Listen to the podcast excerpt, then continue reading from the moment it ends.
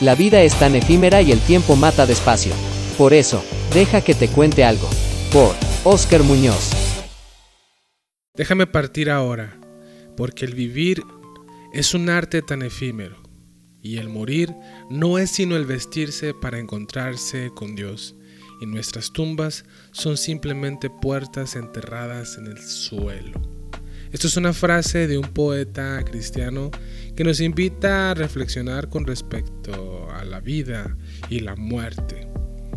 El escritor muy famoso C.S. Lewis, quien escribió Crónicas de Narnia, que seguramente tú ya viste la película, cita algo muy curioso y a la vez mm, que nos deja pensando bastante.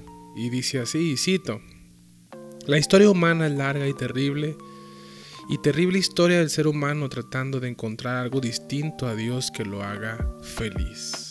Fin de la cita. ¿Ves?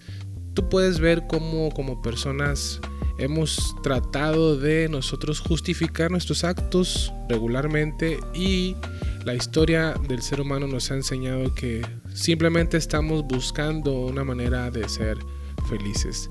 Pero vemos que hemos fracasado ya que, bueno, la evidencia es cómo hemos evolucionado como personas y nuestra moral ahora está por los suelos actualmente.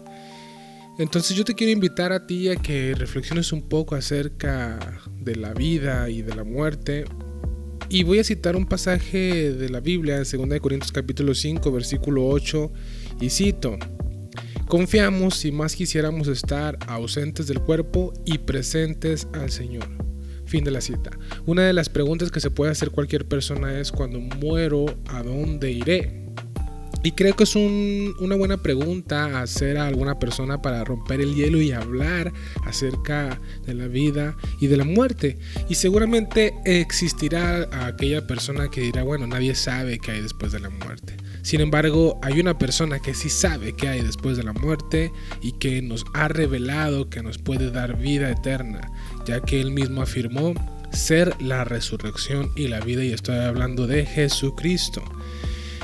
Eh, John MacArthur haciendo un análisis y un pequeño devocional acerca de este versículo que acabamos de citar de la Biblia, de 2 Corintios capítulo 5, versículo 8, comenta lo siguiente y cito. Lo que Pablo quiere decir es que estemos físicamente despiertos, se, eh, se entiende vivos, o físicamente dormidos, entiéndase muertos, como creyentes estamos con Cristo, estamos en su presencia en un sentido espiritual ahora y en un sentido literal cuando nuestro cuerpo esté muerto. Usted puede regocijarse en el hecho de que no hay momento alguno de su vida como creyente en el que será separado de la presencia consciente de Jesucristo. Fin de la cita. Como puedes ver, el cristianismo tiene la esperanza y la convicción y la certeza de que al momento de morir inmediatamente parte a la presencia de Dios, aunque su cuerpo se queda aquí, como citamos en un comienzo esta frase poética de que las tumbas son simplemente puertas enterradas en el suelo. Bueno, aunque es algo simbólico, realmente esto cobra mucha verdad. Sin embargo, mucha gente tiene la incertidumbre de pensar y de que el corazón le gobierne la duda de que qué hay después de la muerte. Sin embargo, la Biblia nos deja esta, este panorama de que Jesús es la resurrección y la vida y el que cree en Él, aunque esté muerto, vivirá. Y hay un descanso enorme en el creyente de saber de que vive para Dios y si muere está en la misma presencia de Dios, donde la muerte, la enfermedad, el dolor ya no va a existir más. Y quiero terminar citando una vez más, así es Luis, con lo que él piensa de lo que el ser humano debe de meditar en lo siguiente, y cito, apunta al cielo y tendrás la tierra por añadidura, apunta a la tierra y no tendrás ninguna de las dos cosas. Amigo creyente, amigo oyente, nosotros te invitamos a que reflexiones el día de hoy y comiences a pensar en la eternidad. Dios nos ha dado esa conciencia de saber que nuestros días son pocos. De hecho, la vida es comparada en la Biblia como una flor que se marchita, como neblina que se aparece y después se desvanece enseguida.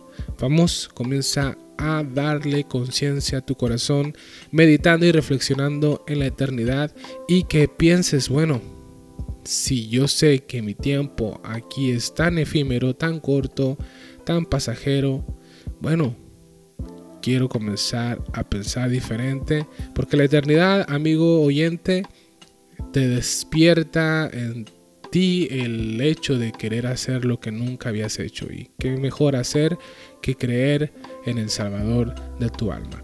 Amigos, esto es Deja que te cuente algo, abrazos, no balazos.